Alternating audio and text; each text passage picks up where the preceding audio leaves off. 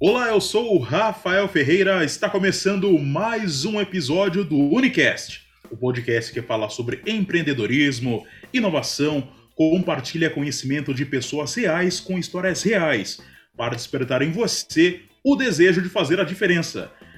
Hoje o nosso tema é superação. Eu quero perguntar para você que está nos ouvindo: o que você faria se você tivesse uma doença crônica e tivesse que se adaptar a ela? é, é crônica, não tem cura, é para sua vida toda. O que você faria? Ele vai explicar tudo sobre a doença de Crohn, vai explicar detalhes. Ele tem um projeto muito bacana também, que você vai conhecer. Este cara é o Edgar. Edgar, seja muito bem-vindo. Edgar Chagas, nosso parceiro. Fala, galera. Feliz de estar participando com vocês aí. Obrigado pelo convite. Feliz mesmo aí de estar passando um pouquinho aí da, da minha história, da minha trajetória aí na doença de Crohn, falando um pouquinho de mim. E tenho certeza que vai ser um papo muito bacana aí. E vamos que vamos. E para fazer parte aqui da nossa bancada, nossa bancada virtual, né, em tempos de pandemia, cada um no seu canto, todo mundo seguindo os protocolos de segurança. Raul Rolim, Raulzeira, bem-vindo, cara. Pô, bem-vindo todo mundo, cara, e principalmente o Edgar.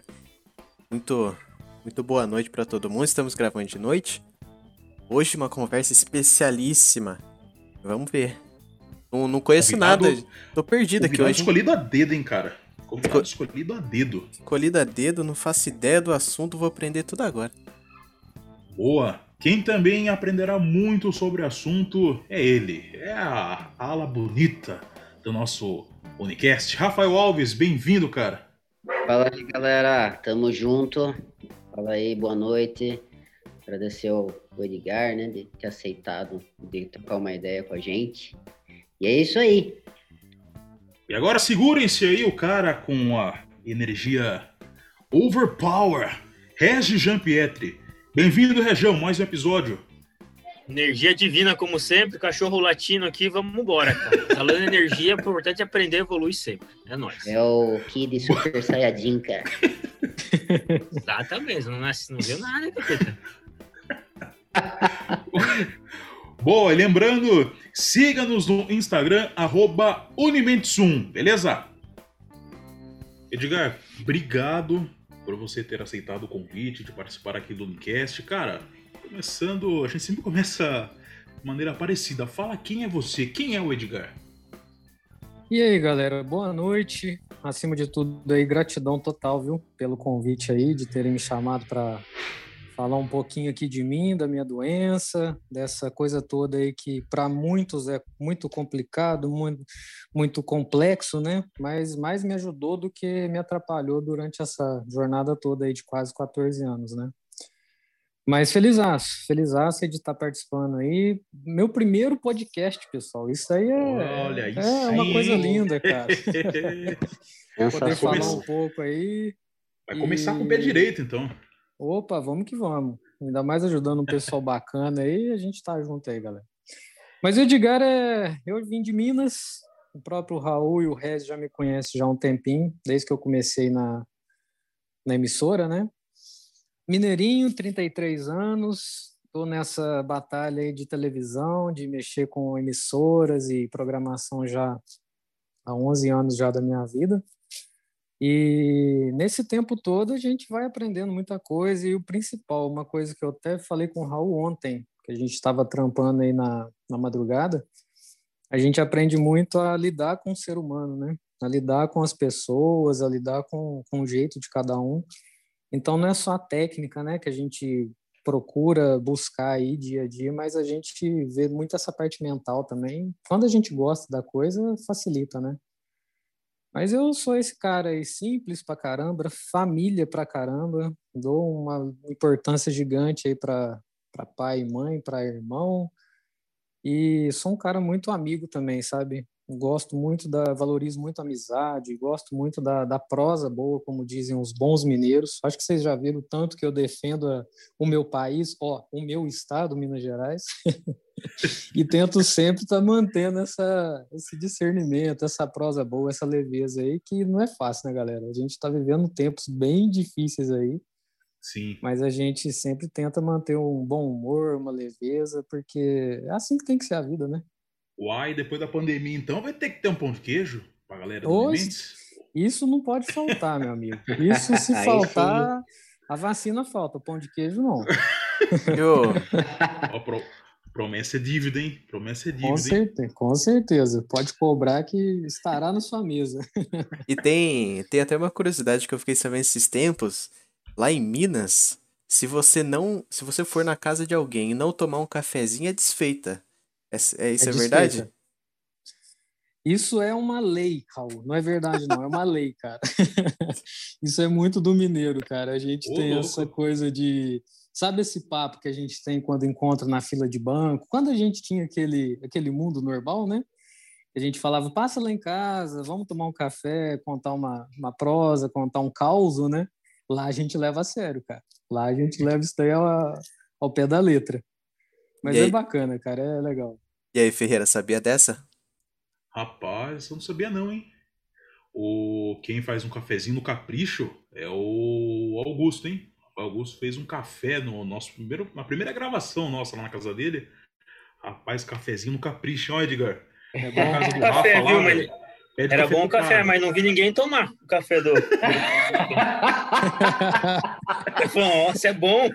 Bom, é bom. bom de olhar só. O, o aspecto era cheiro. bonito. Não, o aspecto era bonito, cheiro bom, só o gosto e... não era bom, mas tava, tava legal. Eu fiz o... Não, mas eu fiz, o... eu fiz o Ferreira tomar. Eu fiz o Ferreira tomar, porque eu tinha feito, daí ninguém tomou, né? Eu falei, não, você vai tomar, cara, porque eu fiz e agora alguém vai ter que tomar. Porque o Raul optou pela Coca, né? Acho que era Coca, né? Que tinha em casa. O Edgar Mineiro já está acostumado a receber as pessoas, fazendo aquele cafezinho. Não, mentira. Não, já tá, já tá aceito o convite. Assim o café do Rafa é bom melhorar... também, cara. O Rafa nunca mais vai fazer café para mim, Edgar. Tô assim aqui, que melhorar as coisas, já, já vamos combinar um café aqui na, na minha casa aqui com a, o pessoal da Unimentes, galera. Vamos que vamos. Boa. Ah, já tá feito o convite aí. Ainda bem que tá gravado isso aqui, hein?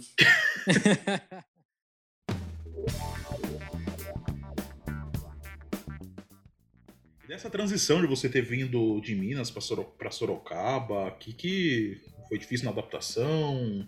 Você sente muita falta da sua terra? Ah, foi bem difícil, Rafael. No começo, cara, eu vim muito como aventureiro para cá, cara. Eu, na verdade, eu, eu ainda tava, tava trabalhando, né? Estava nativo em outra emissora lá na minha cidade.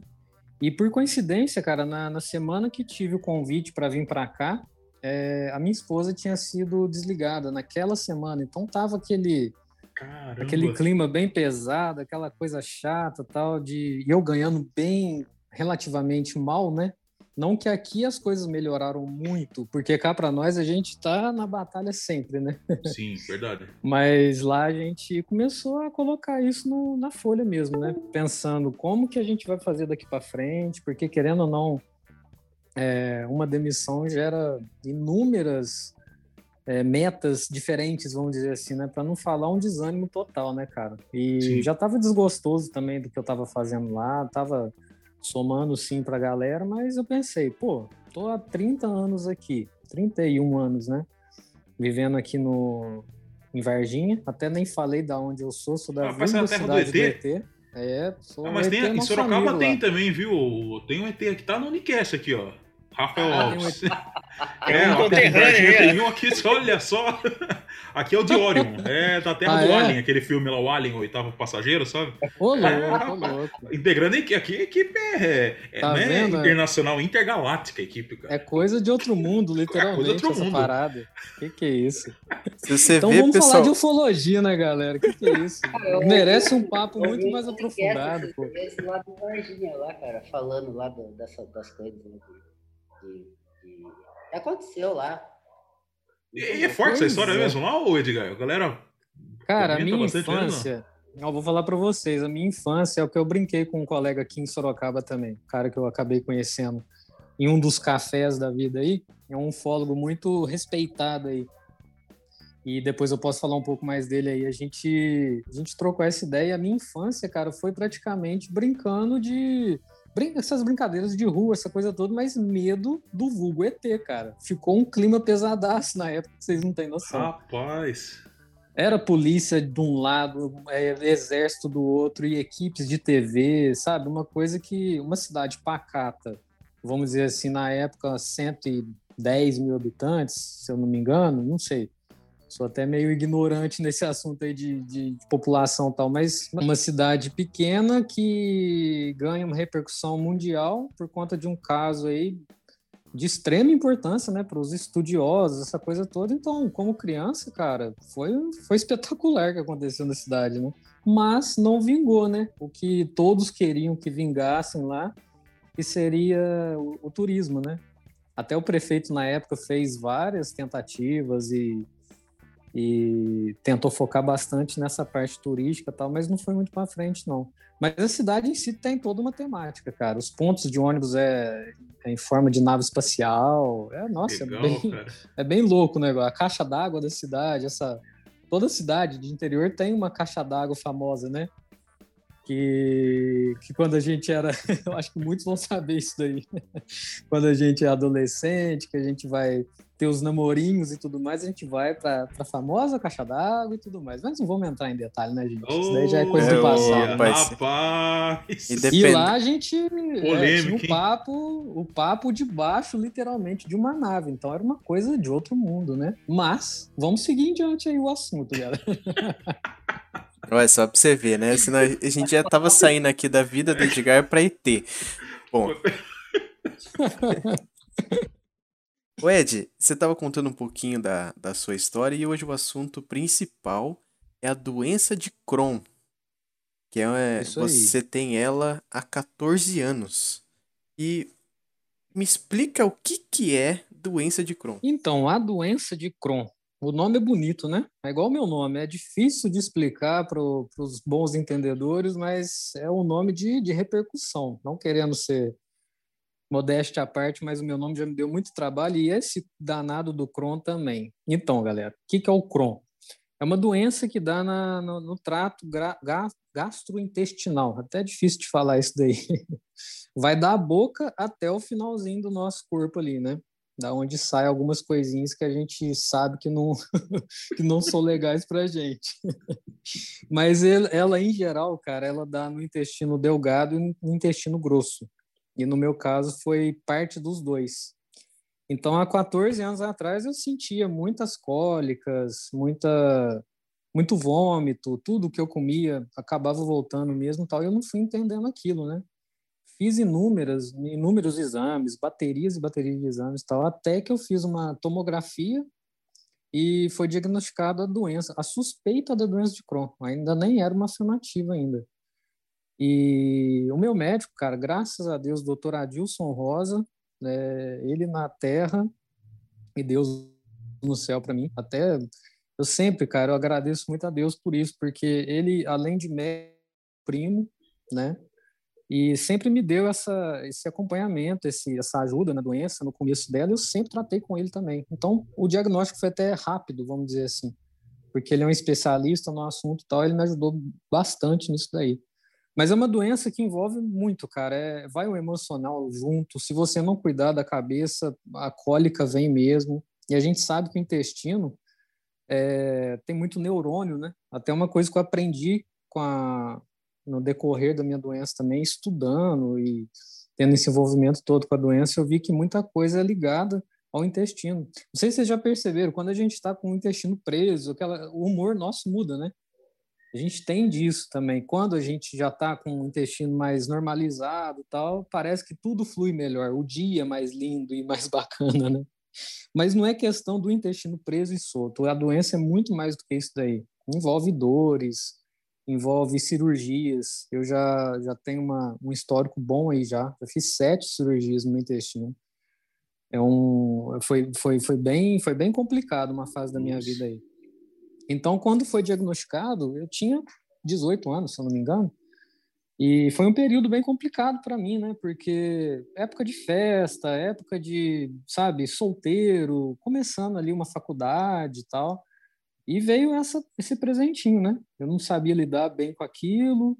Na época, eu fiquei muito perdido nisso daí, porque a gente tem essa mania, né, de sempre indagar com Deus e, e falar, por que comigo, né? A gente não entende o porquê que vem aquilo tal. Mas com o tempo, o tempo vai passando, a gente vai vendo que aquilo nada mais é do que mais um aprendizado na nossa vida, né? Então muita coisa envolve, né? Não só a gente, nosso a nossa psicologia mesmo ali, a nossa mente e tal, mas a nossa família também vai junto, cara. E foi, é... foi você mesmo que foi atrás de procurar, quando você começou a sentir as dores, foi você mesmo que tomou a iniciativa de ir para o médico, foi sua família que aconselhou? Que normalmente então... homem não, não vai nem né, médico, né, cara? Tem essa, um pensamento meio teimoso, né? Sim. né? Deixa a dor, toma qualquer remédio lá, vai levando com a barriga, e quando vejo já vira um negócio mais sério, né? Total, total. E isso é fato, Rafael. A gente, a gente é muito, muito acomodado, né, cara? O homem já tem essa natureza já, né? E na época, por ser moleque mesmo, cara, não ter tanta maturidade na coisa ali, minha mãe e meu pai se envolveram muito naquilo e por ter também o, o nosso médico, né, o, o, que eu citei para vocês, doutor Adilson, já foi uma, uma mão na roda ali, né? Então já comecei com uma bateria de exames tal e fui querendo saber o que, que eu tinha, porque da noite para o dia, literalmente, a coisa mudou para mim. Foi numa o primeiro, meu primeiro sintoma foi até numa fazenda, numa roça de um amigo meu lá. A gente tava bebendo, comendo carne normal tal, e numa volta para a fazenda a cavalo começou as minhas as minhas dores, né? Falei, gente, o que que tá acontecendo comigo? Não comi nada demais, tava até leve no dia tal, e daí em diante, cara, foi aquela virada de chave que eu não entendi direito o que que, que, que causou aquilo lá. Então minha mãe, né, teve essa essa proatividade, essa correria toda de estar tá, de tá levando eu para para o médico. Fui também outros especialistas também, gastros, é, proctologistas tal. E aí tanto que meu médico pediu a tomografia e foi diagnosticado. Então foi uma fase bem difícil para diagnosticar, porque é muito complicado quando você tem dores, né? Quando você está passando por uma um período bem complicadinho de sua vida ali e você tem que se deslocar, né? E eu não aguentava andar, sabe? Era uma dor bem intensa, assim, que na época eu pensava, cara, que, por que que isso está acontecendo comigo? Mas é aquilo lá, a gente não pode desistir, fomos indo diante ali, e a, o nosso mental foi só abalando, né? Minha família totalmente ignorante no assunto também, ninguém tinha ouvido falar em doença de Crohn. Eu lembro que a minha, a minha primeira vivência ali, saber o que, que é a doença de Crohn, ler né, a cartilha ali mesmo, o que, que é essa doença, foi um papelzinho 4 por 4 centímetros ali, um cartãozinho de visita que eu vi em, um, em uma dessas idas, né, em consultórios e tal, que eu comecei a ver. E a internet naquela época tinha muito terrorismo, cara. Hoje você encontra mais coisas bacanas e é, fontes confiáveis, né? Mas na época foi bem difícil para mim, porque não achava algo concreto, né? Na, mesmo, na mesma leitura, no mesmo texto que eu vi que era uma doença crônica, que é para o resto da vida, que isso é fato, a gente tem que cuidar mesmo, tem todo um tratamento.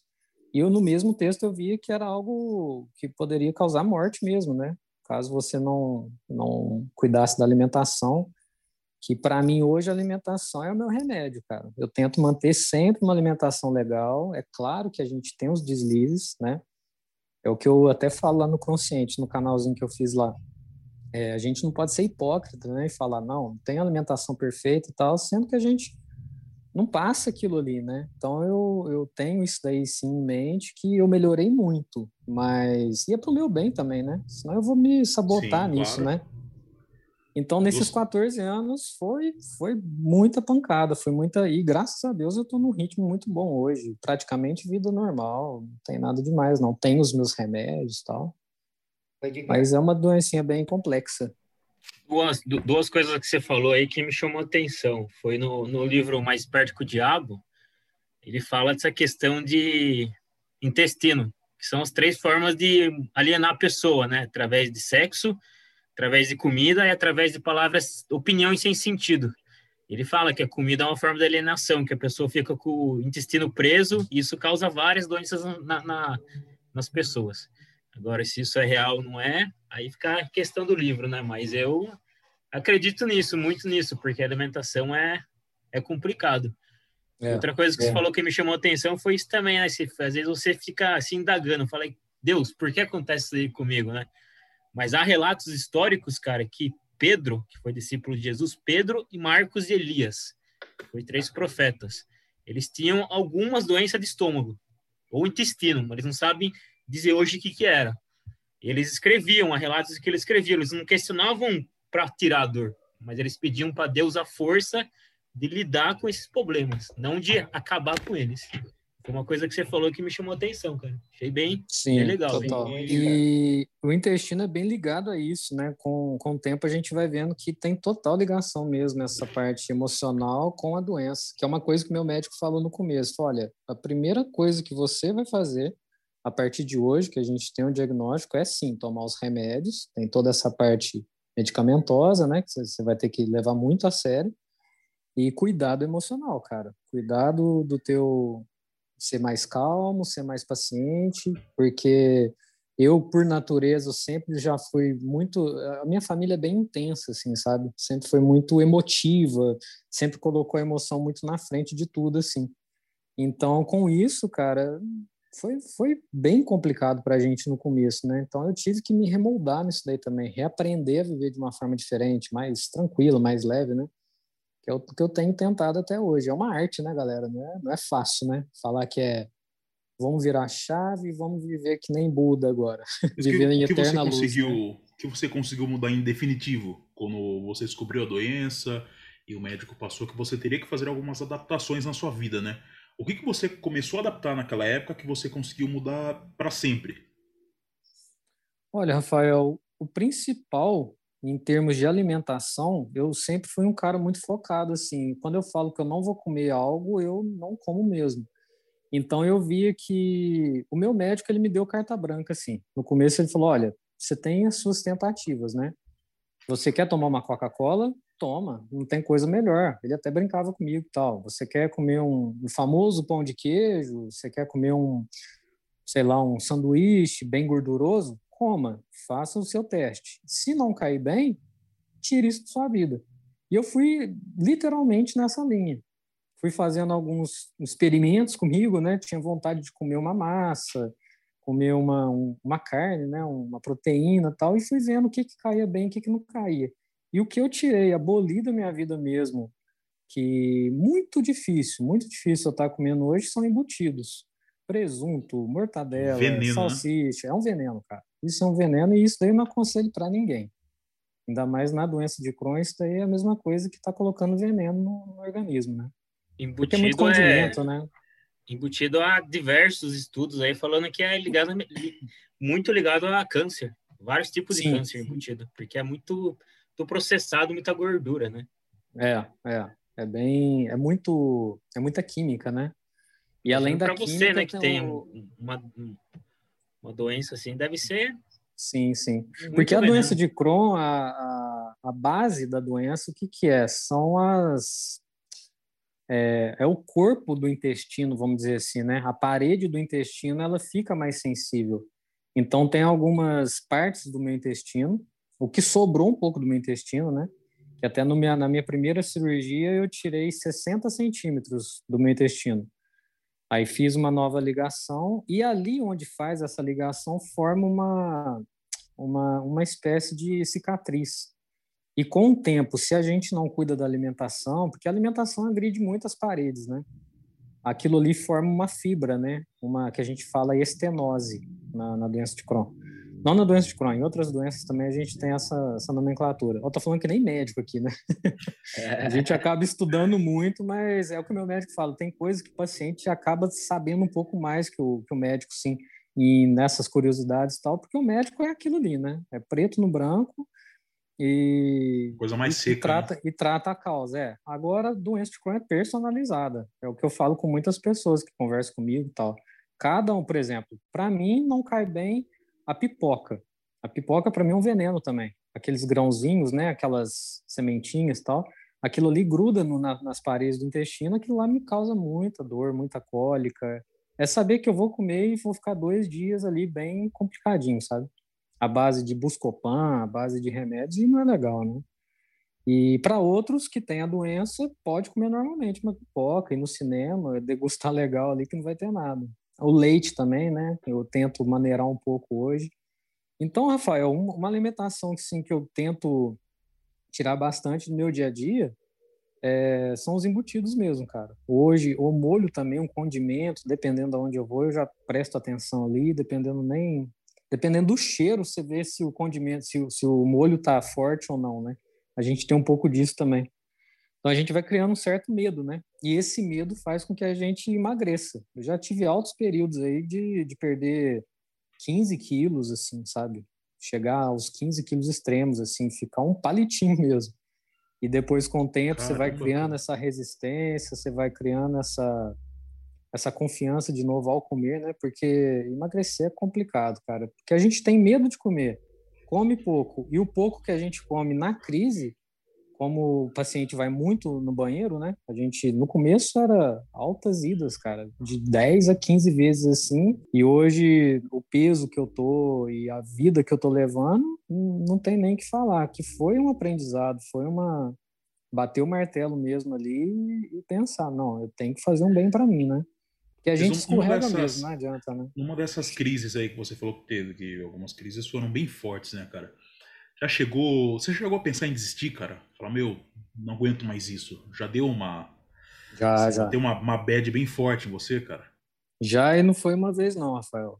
Teve algumas vezes aí que eu fiquei bem no fundo do poço mesmo, cara. Que não era mãe, não era pai, não era namorada, não era padre, sabe? Ninguém que me tirava daquilo ali, não. E, e são nessas que a gente aprende, cara a gente vê que realmente, se a gente não quiser virar a famosa chave e mudar, é complicado, cara, é difícil. Então é um conselho que eu sempre deixo para todo mundo lá no consciente, falo até aqui também para quem estiver escutando, que se a gente não acreditar na nossa pessoa, cara, é a famosa frase, é difícil acreditar em você, porque você tem que passar essa verdade para você. Quando você passa para você, pô, já é mais de metade do caminho, né? Então já tive períodos ali que eu quis desistir, sim.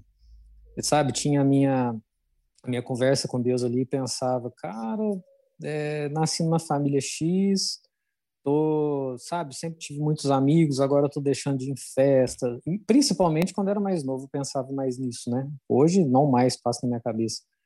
Mas quando mais novo, que tá a vida tá nativa, né? Tá tudo muito, é tudo muita novidade você eu, eu, sempre fui um cara de, de, ter uma namorada né? Sempre ter alguém na minha vida e eu não podia estar junto com ela em algumas situações porque eu tinha dor deixava de ir num casamento deixava de ir no aniversário deixava às vezes de uma uma almoço em família. Então você vai somando aquilo lá cara e vai te desanimando sabe? Porque a doença pessoas, se você pode as pessoas falar, tratavam você diferente por causa disso também? De repente sim, você não poderia ir por um evento sentia um preconceito Cara, perfeito isso daí que você disse. Que no começo eu falava isso muito com a minha mãe. Falei, mãe, por que, que todo mundo tem esse ar de dó de mim? Porque eu sempre fui um cara muito carismático na família, sabe? Sempre fui muito para frente, muito brincalhão tal. E a doença me tirou muito isso no começo. Foi muito pesado para mim, porque eu realmente perdi muito a luz ali que eu tinha tal. Pensava, por que disso comigo, né? Porque justo eu. E no começo eu via, cara, e é, a gente também cria esse preconceito, né? É, às vezes a pessoa nem tá muito com aquele ar de, de, de dó, de, de cuidado com você, mas você já criou tanto aquilo na sua vida, às vezes num tratamento mesmo, numa ida no hospital, você vê o jeito que as enfermeiras te olham, o jeito que o médico está te tratando, você vai criando aquilo ali e, vai criando realmente uma autodefesa, né? Falar, ah, eu sou um coitado, eu sou, porque é mais fácil a gente pensar assim né? A gente se sabota mesmo, cara. A gente pensa, ah, vou, vou, vou criar isso daí em mim porque todo mundo já está cuidando de mim mesmo. Aí você começa a se sentir um nada, você acha que não vai ter saída naquilo que você está vivendo, e parece que você vai se acomodando naquilo, e o vitimismo, cá para nós, muitas situações, parece, parece que, que acaba nos ajudando uma armadilha, em né? algumas é uma armadilha, mas, mas né? não, né? Não é por aí. Destrói você, é uma armadilha. Daí, até, até outro dia eu estava conversando com o Raul exatamente Sim. sobre isso, que a gente às vezes se joga muito para baixo, né? Imagina você com uma doença assim, enquanto não se jogava, né? De vez a gente pensa assim, cara, eu tenho uma doença, eu tô me superando a cada dia, eu sou. Desculpe a palavra aí, mas, cara, eu tô me superando. Não. A gente só pensa o pior, né, cara? Esse dia a gente tava conversando, né, Raul? Lá na, de, de madrugada, falando sobre isso. Às vezes a gente joga tão para baixo, cara, que a gente não enxerga o quanto que a gente faz, quão bom a gente é. Em coisas pequenas, né? E você é um exemplo disso, com essa doença. Pois é. Né? Pois é. Pois é. E junta também que, para quem não tem a doença, né? Para quem não tem um problema de saúde, já pensa assim, então para gente que tem algo que é crônico, que a gente tem a noção, a gente tem a ciência que é para o resto da vida, que a gente tem que cuidar dele sim como um, é que nem uma, uma amiga minha de Belo Horizonte, ela é nutricionista, ela fala, você tem que tratar o Crohn, a doença de Crohn, como se fosse um dragão adormecido. ele está dormindo, então não vai perto dele, não mexa com ele, não brinque com ele, deixa ele quietinho lá, porque se ele acordar, aí você vai ter que doutrinar ele ali para ele dormir novamente. Você está ouvindo o Unicast. Oi, Edgar. É, essa, esse nome doença de Crohn, você sabe dizer se ele é tipo algo que que se esse nome é novo ou ele já é algo antigo? Tipo, por exemplo, antes era. Ah, não, esses sintomas eram gastrite, eram, sei lá, outra coisa.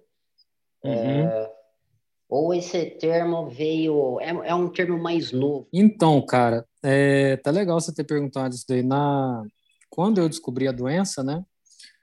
é, eu fui pesquisar o nome dela, o porquê do, da doença de Crohn. Crohn é o sobrenome do, do médico que descobriu ela. Eu não vou saber exatamente que ano que foi, já faz um tempo já, mas é relativamente uma doença nova.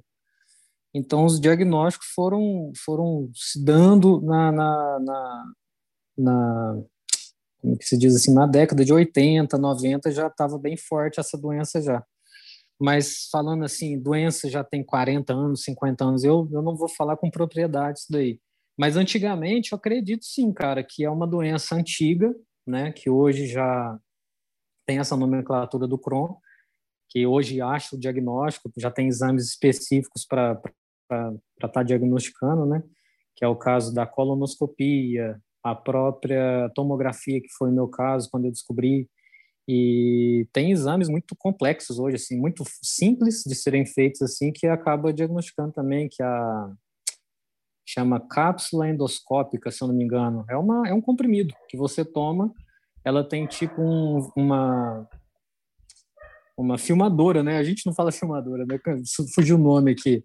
Um, um dispositivo para fazer o vídeo durante todo o trânsito intestinal e sai nas fezes, né? Então não é bacana você pegar aquilo ali depois e levar para o seu médico, mas é um processo muito caro, é uma cápsula muito cara, é indolor, né? É, geralmente é muito feito nos Estados Unidos é, hoje essa esse processo aqui no Brasil já tem também, mas é algo assim para quem tá, eu eu passei por isso, eu sei muito bem. Quando você tá com dores e tal, a última coisa que você quer fazer é que coloque a mão na sua barriga ali, né? porque está doendo muito, você já está com aquele trauma, aquela coisa toda. Então é uma doença, ô, Rafa, que eu acredito que antigamente se dava muito nome disso, cara, de, de gastrite, de úlcera, né? Todo mundo ficava com os achismos aí porque era cólica, né, cara? Cólica por cólica, ah, vamos diagnosticar ele com isso daí. Até meu médico fala, falou muito isso daí para mim. Antigamente era bem difícil, cara. E é uma doença incurável, você tem que tratar até pro resto da sua vida. Então você imagina o cara que tinha uma gastrite eterna ali, né? Não tinha cura, não tinha, não tinha um tratamento. É, pessoal de, de área rural, né? Pessoal que tem menos informações, que hoje a internet ajuda muito isso, mas antigamente deve ter sido muito complicado para esse pessoal. E, e é Porque duro, quando, né? quando você faz um, um exame, quando você faz, tipo, você falou tomografia, né, também, né? Um dos sim, exames, sim. né? quando faz a tomografia, o que que sai na tomografia? Então, tipo... a tomografia é uma é um exame de imagens, né? É uma bateria de raio-x, vamos dizer assim, mas num Sim. sistema muito muito muito muito avançado, né? Então tem um contraste que você toma, né? Além da água, eu tomei 4 litros, se eu não me engano, ou 2 litros, não vou lembrar, que já faz um tempo já, de água, água normal mesmo, tal, com esse pozinho, né, que é o contraste que fala, que clareia melhor quando fazem as baterias ali de imagens, né, da, dos raios-x e tal. E essa máquina faz com que veja perfeitamente, né, o calibre do intestino, a grossura da, da, da, da inflamação, né, o, como que está sendo visto ali de dentro mesmo. E numa dessas imagens é até muito, eu acho muito interessante isso, cara. Para quem faz medicina, a gente tem que bater palmas mesmo, cara. Que é, é uma arte o negócio, né? Então, naquele ponto, naquela região, naquela, naquele sombreamento ali da, da, da chapa, né? Da, da, da do raio-x ali, eles criam né, o diagnóstico da doença de Crohn. Então, a partir dali, tem a biópsia também que eu fiz, né? Depois que eu fiz a cirurgia, tiro um pedacinho ali do intestino, né? Do, da, da parede. Aí que veio a confirmação mesmo. Mas na tomografia já veio essa suspeita já, né? Mas como eu já estava com fortes dores, uma sucessão de crises aí, eu acabei em uma dessas apagando mesmo e indo para o hospital. E acordei só depois já costurado e menos 60 centímetros no intestino. aí vocês imaginam o trauma, né? Vocês imaginam o susto que eu levei. Meu Deus. Sim. Eu um vídeo de um médico lá do Rio Grande do Sul, Fernando Lemos, doutor Fernando Lemos, cara. Ele justamente toca nisso. Ele fala, às vezes os, os pacientes apresentam né, alguns sintomas, mas alguns médicos não se aprofundam muito ou descartam, né? Ah, não, não acredito que não seja Crohn, pode ser uma outra coisa mais leve. E de repente não pedem os exames mais fundos, né, para tentar descobrir o que era. No caso do Edgar, ele teve. Nossa, ele, realmente, ele teve um cara que, que veio do céu para ajudar ele no. Que ele citou o Dr. Adilson Rosa, né? Que ele já de cara já. Ó, eu acho que pode ser que seja isso aqui, vamos averiguar a fundo, e no fim conseguiu já prevenir coisas piores que poderiam ter acontecido, né, Edgar? Sim. E o que o Rafa disse aí é muito é muito pertinente isso, cara. Tudo que envolve a parte da o gastrointestinal, né? é, envolve estômago também e tal, tudo, o diagnóstico sempre é muito difícil, né, cara? Porque são áreas muito complexas, né? Muito sensíveis, muito difícil de estar tá, de tá diagnosticando alguma coisa ali. Hoje, cara, a medicina, como tá, é muito mais, mais ligeiro, né? É, tem, tem exames específicos ali que, se o médico já tem aquela vivência, ele já vai pedir aquele tipo de exame e já vai chegar ao ponto ali, né? Agora, nos anos 90 ali, quando essa doença realmente era muito nova, principalmente aqui no Brasil, e a gente via que muita coisa acontecia por repetição. Então, o diagnóstico aqui não deu certo, esse exame não deu certo, vamos para outro. E ia por eliminação, né? Então, até que chegou o meu, meu, meu diagnóstico na tomografia, foi uma novela. Foi, sabe, uma novela, foi uma malhação, até brinco, que não acabava nunca, cara. E, e um negócio que você falava, gente, onde que vai parar isso? Aí que vem também, né, Rafael? A, a parada de, da desistência, né, cara? Que você não achava Sim. a causa, você estava é, ali vomitando, né, você estava com dores, você estava deixando. Você vai, nossa, cara, vai virando uma, uma, uma coisa muito louca na sua cabeça ali. E sua vida indo embora também, né, cara? Porque Sim. eu tive que trancar minha faculdade, foi em 2007 que foi diagnosticada a, doença. Então, no meu primeiro período da, da comunicação, que foi algo meu sonho, né, em fazer tal, e estava motivado naquele gás todo. Todo mundo sabe, né, começo de faculdade está todo mundo muito, muito no gás, muito ligado em tudo. Eu tive que parar, né, dar essa, esse travamento aí e bateria de exame, aquela vida adulta já sem querer ter, né? Porque a gente meio que pensa, é, o natural da vida é o quê? Quando a gente envelhecer, aí sim, a gente vai ficar em porta de consultório aí a rodo, né? Que a gente já, já vê, infelizmente, com a saúde pública, com essa coisa toda que a gente já passa, a gente vê que a saúde realmente é algo muito precário ainda, né? Em algumas regiões tal. Então, a gente vivendo isso daí aos 17, 18 anos é, é uma pancada, né? E é muito personalizado isso. Até chegar nesse diagnóstico, até o caso do Rafa aí, é, pode ser, Rafa, que muita gente até já me falou isso, cara, por, por coincidência, assim, cara, será que eu tenho Crohn também? Porque você está falando algo que é muito parecido com o que eu passo. Pode ser que sim, pode ser que não, mas é muito difícil, cara. É uma doença que realmente não é igual uma, uma gripe, não é igual uma gastrite, é uma doença mais mais chata, assim, mais, mais como que fala assim, não está vindo a palavra assim, não é uma doença tão, tão fácil de você estar tá vendo hoje em dia, mas tem crescido bastante os casos, não é para te assustar não, viu, Rafa? Não, mas tem muita coisa que, que realmente é, a gente vai, vai passando, a gente vai vendo, por experiências de outros também, que ué, pode ser que eu tenha isso daí também. Mas tem que ir pesquisando a fundo mesmo isso daí. Quais medicamentos que você toma, assim? Que você falou que toma uma injeção, né? Sim. E, e daí você toma remédios também via oral, diariamente? No começo da doença, eu tomava uma bateria, era um coquetel de remédios, cara. Era mesalazina, azatioprina, tudo que terminava com ina eu estava tomando.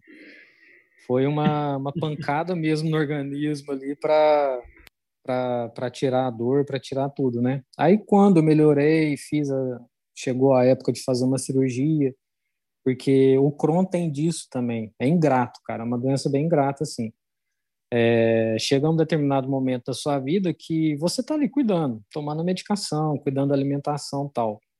Se a doença vier e deixar o seu emocional abalado tal, vai piorando sim tal. E tem coisas, né, que aconteceu até comigo, que foi o caso da, dessa inflamação muito intensa que deu ao decorrer da doença aí, que eu tive que fazer a cirurgia para retirar essa parte inflamada que a medicação, nenhuma medicação no mundo tiraria aquilo. E muita gente passa por isso, que tem um Crohn. Muita gente pode estar escutando aí que tem um Crohn pode estar tá balançando a cabeça aí na afirmativa aí que realmente isso daí acontece. E, e nessa, quando você faz a sua primeira cirurgia, aí vem aquela sucessão de probleminhas, né? Que aí vem a, a cicatriz, com o tempo que forma aquela fibra, como eu falei para vocês, né? E se não cuidar dela e alimentação dependendo de fibras e tudo mais, não passa mesmo. Vocês imaginam um túnel bloqueado ali porque está em reforma. E até como é as como... pessoas se conscientizarem também, né, cara? De procurarem ajuda se sentirem alguns sintomas. Claro, não, claro. Não negligenciarem a ajuda médica, né? É. E hoje, quem sofre muito com a doença, por incrível que pareça, é a minha esposa. Eu até brinco com ela.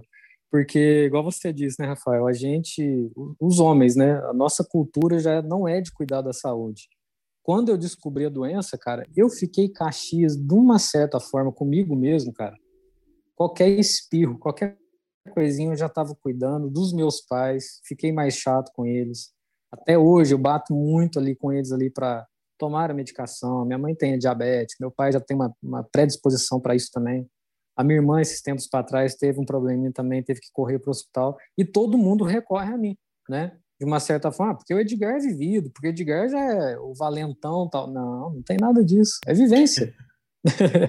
é vivência. A gente vai ficando realmente calejado. A gente cria uma, uma, uma força do que a gente não sabe de onde vem para ajudar as pessoas também, né? Por isso também que veio a ideia do canal. Falei, por que não fazer algo, tentar passar algo com bom humor, falar da doença com mais leveza tal, porque tem muita gente que está descobrindo isso hoje e está ali, né, cara, perdido. Não sabe aonde vai, qual médico que procura, que exame que vai fazer.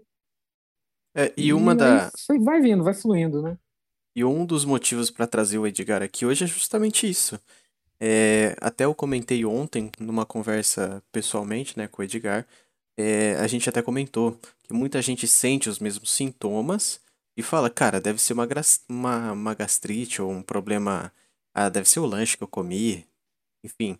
E não sabe sim, dessa sim. doença, porque é um nicho que ele é muito fechado, né? Então, não existe um.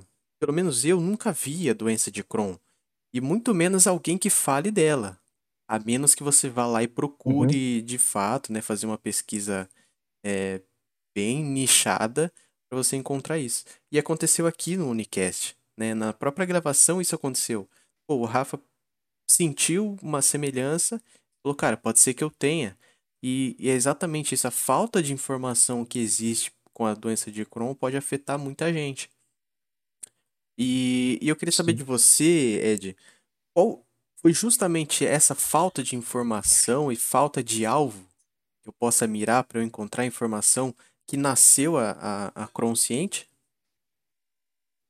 Sim, foi é o famoso insight que dá na gente às vezes de estar tá criando algo que você quer agregar, você quer passar para frente, coisas suas ali que você quer ter voz, né? Resumindo.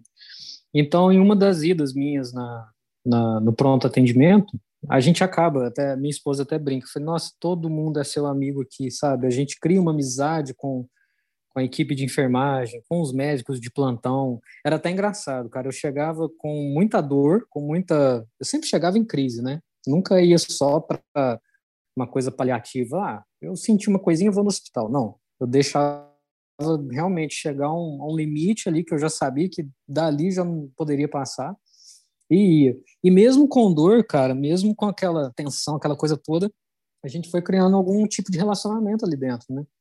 lá em Varginha, né, na, no caso lá na, no Hospital da Unimed lá, que foi um hospital e ainda é. Espero nunca mais ir de uma forma assim para tratar disso, mas cara, eu criei tanto, foi um vínculo tão bacana lá que chegava a época de Páscoa, a época de Natal, levava alguma coisa lá para a equipe, sabe? Criou realmente uma amizade com todo mundo. Então tem coisas que a doença te traz também. Então nessas eu fui vendo, pô, a doença é ruim, é, a causa é essa, é. Só que ela também está me mostrando muita coisa boa, sabe? Está me mostrando um jeito diferente de ver a vida, está me mostrando um jeito diferente de, de me enxergar também perante a vida, perante as situações e tal. E com isso eu fui criando um certo tipo de maturidade meio que forçada, sabe? Aos 19, 20 anos ali. E fui dando aquele tapa de luva em muita coisa, cara, que foi acontecendo comigo. E nessas me deu essa esse start, né? para estar tá criando um, um meio digital para levar isso daí. No começo, até o meu médico, quando eu fiquei afastado, fiquei um bom tempo ali é, sem, sem trabalhar mesmo, por impossibilitado mesmo por conta do Crohn, por causa da doença, o meu médico criou essa oportunidade. Quando eu falo que ele realmente é um anjo da guarda, ele realmente é um anjo da guarda, ele me ajudou muito, esse cara. E me ajuda até hoje. Então, ele me deu o meu primeiro emprego de carteira assinada, me chamou para ser um secretário da, da Abramep no, no, na, na época, que era a Associação Brasileira de Medicina Preventiva. Então, ele cuidava de coisas, é, ele, ele levantava a bandeira de prevenir é melhor que remediar. E dentro da doença de Crohn, ele falou: ó, você é o cara melhor para falar sobre isso, sempre me motivando, me colocando para cima porque vinha sim alguns períodos de, de, de depressão, né, de, de, você se questionar por que, que você regrediu de novo ali, sendo que você estava bem ontem e tal. É uma doença que realmente, se você souber andar junto com ela, você só tem a ganhar, sabe?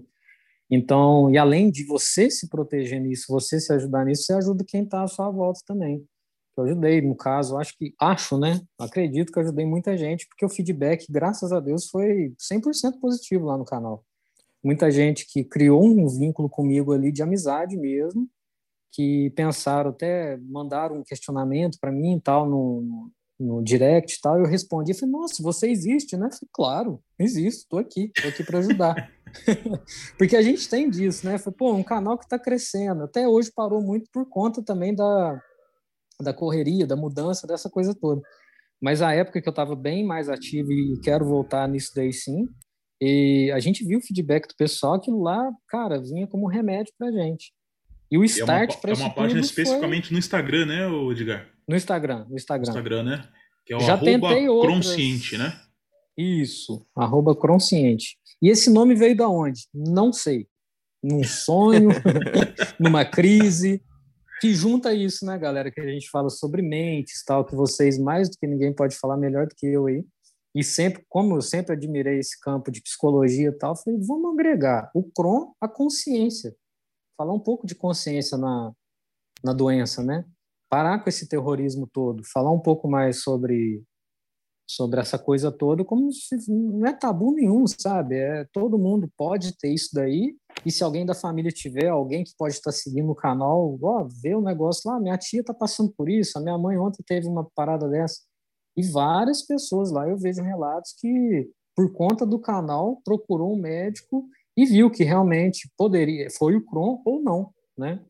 Então foi uma via ali de um, uma comunicação boa também para as pessoas. Eu fico feliz pra caramba com isso, né? São mais de duas mil pessoas seguindo, né? Duas mil. Sim, sim. Por volta de 2.700 pessoas seguindo você. Você imaginava, cara, chegar a essa proporção? Ter a atenção de tanta gente assim, é, tanta gente dando um feedback legal para você, das pessoas realmente se engajando por, pelo assunto? Então, cara, é, quando a gente faz a parada, a gente não pensa na no que, que pode ser aquilo ali. É um canal ainda pequeno, relativamente pequeno, perto dos números que a gente vê hoje para muitos canais ligados à saúde aí, né? Tem muito canal da doença de Crohn e canais legais que eu sempre estou participando e, e compartilhando coisas também que são bem maiores que o meu. Só que eu criei um certo tipo de vínculo com o pessoal, muito dessa proximidade mesmo com o paciente, sabe? Por ser um paciente também e, e ter vivido e viver também a doença até hoje, eu consigo passar para muita gente que não, não é nenhum bicho de sete cabeças, não. Isso pode ser tratado de uma forma realmente leve, do jeito que tem que ser, né?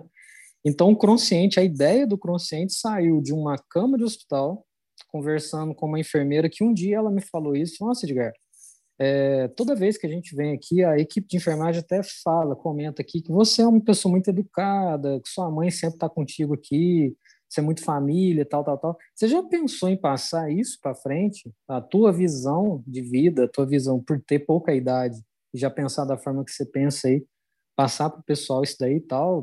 Até ela nem falou internet na época. Ela falou, ah, faz algum, alguma parceria com a Câmara Municipal, com a prefeitura, tenta alguma coisa, uma voz tal. Aí eu pensei, poxa, vou fazer alguma coisa ligada a isso. Tanto que o Instagram nem veio de primeira, não. Tentei fazer um blog, porque eu gosto muito de, de escrever. Eu sou viciado em leitura, gosto muito tal. Aí o blog já estava morrendo nessa época. Falei, não, não vou muito nessa linha, não. Vou tentar esse Instagram aqui, vamos ver o que, que dá. E foi dando repercussão. No começo, bem amador, as artes lá, por gostar também de, de criação, de publicidade, eu mesmo já, já comecei a pôr minha cara naquilo ali, fui fazendo, fui tendo feedback legal das artes, da, da maneira que eu estava criando uma peça, uma, uma coisa ou outra ali, e da ideia que era a principal ideia minha mesmo, né, de estar tá passando pro pessoal. E aquilo foi só crescendo, cara. Teve, eu lembro de um dia, cara, foi muito engraçado. Eu tava com a minha esposa no shopping e o celular não parava de, de piscar ali, cara. Aquela porrada de notificação. Falei, gente, o que, que tá acontecendo? Viralizou uma, uma, uma, uma postagem minha falando sobre é, mau humor, bom humor na doença e tal. E um foi passando para o outro, e um dia eu consegui mil seguidores, cara. Foi um negócio Caramba, absurdo. Para a época foi absurdo, né? Mas vem aquilo também, eu tinha que sustentar mais, eu tenho que sustentar mais esse canal, porque o nome é legal, já me falaram muito isso. Já reservei esse nome para mim já, né? Já registrei e tal. Então é, um, é algo, é um projeto futuro meu. É, a gente fala futuro, mas pode ser que esteja nascendo hoje também essa, esse gás novamente, né? Por conta de mudança de vida, de, de muita coisa também que a gente vai vivendo, tem uma, uma trajetória toda até ter chegado aqui hoje. Mas eu quero sim, cara, é um, é um filho mais novo, né? Que eu não quero que ele cresça, não, porque depois cresce e vai embora, né? Como diz a minha mãe, você não deveria ter crescido nunca. O consciente tem que ser meu eterno menininho ali, cara, porque eu quero cuidar muito dele ainda, né? Conta aqui exclusivamente para quem tá ouvindo o Unicast. Vai ficar um segredo aqui nosso. O que, que qual que é o, o empurrão que falta, cara, para você seguir nesse projeto tão bacana? Quem não conhece, vá lá no Instagram, arroba Consciente, cara, uma página sensacional, muito conteúdo bom, realmente vale demais a pena seguir. O que que falta, Edgar? Conta, dá esse spoiler Olha... aqui pra nós. Então, Rafael, resumidamente, eu acho que tudo que eu busquei para o canal eu consegui de uma forma muito muito bonita, vamos dizer assim, sabe? A criação, tudo. Eu acho que o que falta hoje seria me organizar melhor, sabe? Planejar melhor o meu tempo aqui em Sorocaba. É, já vão para dois anos, quase dois anos e meio que eu estou aqui já, mas a nossa profissão, o Raul sabe, o Regis sabe aí, a minha profissão envolve muita, muito de mim, sabe, cara? Eu trabalho por escala, são 24 horas que a gente vai, é, não para, né, a programação tal, então tem dia que eu tô de manhã, de madrugada, à tarde, e quando eu chego em casa eu tô bem esgotado mental, cara, e eu pego bem as minhas folgas para estar tá criando alguma coisa, ou até mesmo trabalhando, dependendo de alguma alguma matéria, alguma coisa, vem aquele insight, eu mesmo no celular, hoje é muito fácil, né? A gente vai no bloco de notas, já escreva uma postagem ali. Quantas vezes já saiu coisa ali de, de momentos totalmente absurdos, cara? Que eu falei, cara, como que eu consegui criar alguma coisa agora, né? Mas eu acho que hoje o que falta mais é tempo, cara. Não é a famosa desculpa, não. A gente tem sim essa, essa muleta, né, para falar, ah, falta muito tempo, eu tenho que me planejar melhor e tal, mas realmente o esgotamento hoje pela vida que eu, eu tô levando aqui é bem grande, né? Você já fez palestra sobre o assunto, algo do tipo? Não, cara, palestra em si não. Eu já falei já com grupos pequenos. É, o meu médico mesmo me falava muito isso na época, que ele queria muito me colocar em linha de frente nisso daí, né? Para passar essa ideia do Cron e falar um pouco da minha vida também e tal. Então eu sempre, eu sempre gostei muito, cara, de apresentar coisas no, na faculdade. Acho que vocês já repararam que eu falo pouco, né? Mas eu gosto bastante disso, cara, da comunicação e tal. Eu, eu sempre gostei. E, é, e você explica que... bem também, cara. Você explicou de uma maneira que, para nós que não tínhamos né, o conhecimento tão aprofundado da doença, cara, você explicou perfeitamente. Para que ah, que quem está ouvindo também, tenho certeza que está conseguindo acompanhar perfeitamente. Eu achei fantástica a explicação, cara. Que bom, cara. Fico feliz. É algo que motiva mais ainda, né? A gente colocar mais combustível aí e seguir, cara. É algo que também eu quero agregar ao canal também, sabe? É o que nem eu falei pro, pro Regis um dia eu quero pôr mais a minha cara a tapa mesmo, sabe? Aparecer, fazer vídeo e tal, que é algo que eu me sinto muito tímido ainda. Mas eu acredito que começando, a gente, depois que começa, faz o primeiro, o segundo, até o próprio podcast aqui, cara, que é algo que eu não imaginava, né? Um dia estar tá participando, de estar tá falando um pouco de mim e tal. Isso é, é, é, fantástico, cara. Eu acho muito bacana. E isso vai envolvendo mais a gente, né? Vai criando mais oportunidade e tal. E, e a gente vai criando mais isso aí. E até em outros podcasts que a gente fez, é, alguns atrás, alguns episódios atrás, que a gente falou com o Júlio, é, sobre algumas pedras no caminho que a gente coloca. E, e uma delas é o primeiro passo, né? Então, pô, eu preciso começar uma página do Crociente. Mas se você começar, você já está na frente. Então você que Sim. começou já, você já está na frente de milhões de pessoas. E, e você falar, puta, eu preciso pôr a minha cara a tapa, eu preciso gravar o vídeo. E é muito difícil você gravar o primeiro. Mas assim que você põe sua cara, você, putz, você gosta daquele vídeo, cara, aquilo ali vira um. vira quase um hobby, né? Até é. clichê você falar que você gosta é quando você gosta do que você faz, você não trabalha nunca mais. Mas é real. É se você gostar daquilo, vira um. É, vira natural, né? E, e esse primeiro Sim. vídeo, eu tenho certeza, né, que pode contar com a Unimentes, com certeza a gente vai dar todo o apoio para te ver em vídeo, para ver você crescer, o seu crescimento também. Então fazer esse primeiro vídeo, pode ter certeza, você vai fazer muito mais. Porque igual o, o Ferreira falou, que eu achei muito legal e, e eu concordo, eu não sabia nada de Crohn. Nem o que era a doença, nem como eu poderia me comportar e como fazer. E em pouco tempo, aqui acho que uma hora e meia que a gente está aqui, eu já aprendi tudo isso. Então você tem essa leveza, você tem essa, essa visão que é muito bacana. Eu já queria parabenizar você também por, por se desenvolver ao longo disso. E, e ter essa liberdade emocional, que é até um assunto que eu estava ouvindo no podcast da, do Primo Rico com a Carol Hashi, eu achei sensacional.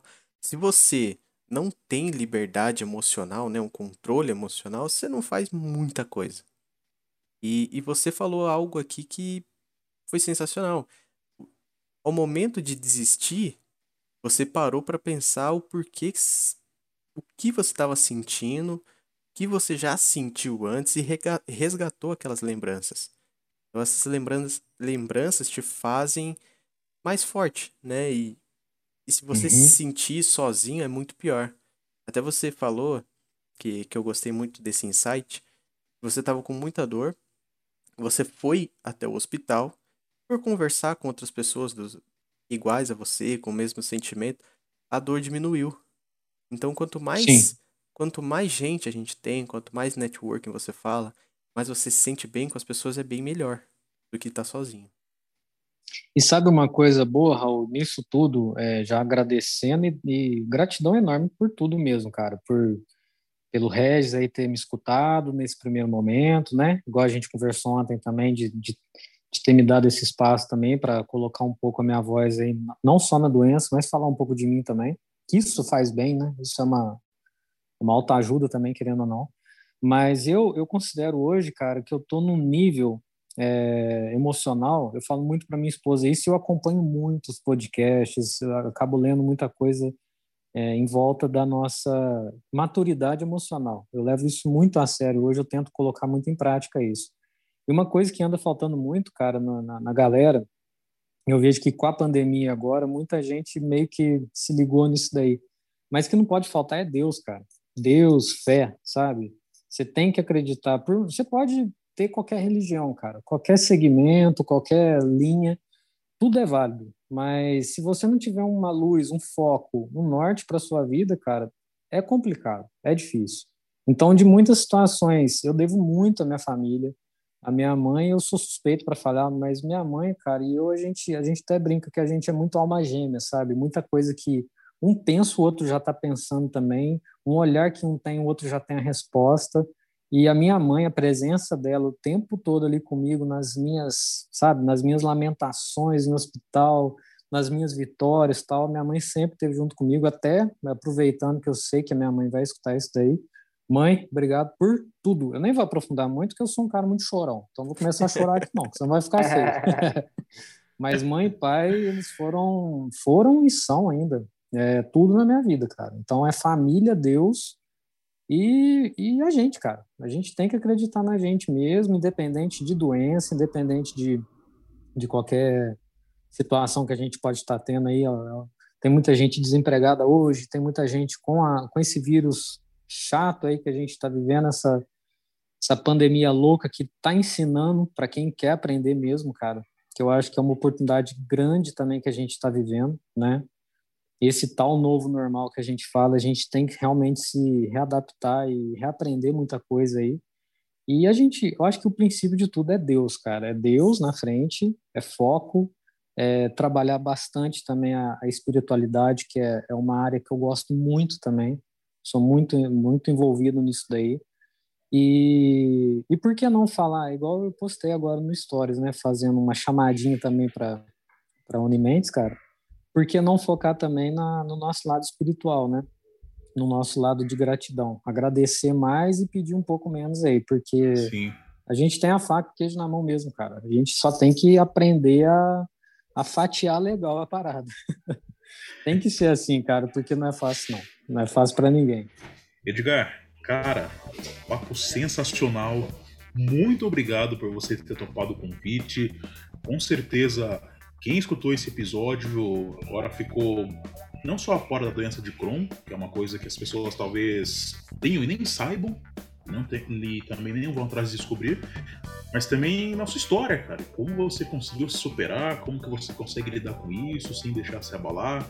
Você mostrando também que, que é humano, né, cara? De uma hora ou outra você realmente até pensou em desistir, mas enfim, você insistiu, lutou e tá firme e forte, cara. Obrigado pela sua participação, viu? Ô, Rafael, eu que agradeço aí mais uma vez, viu?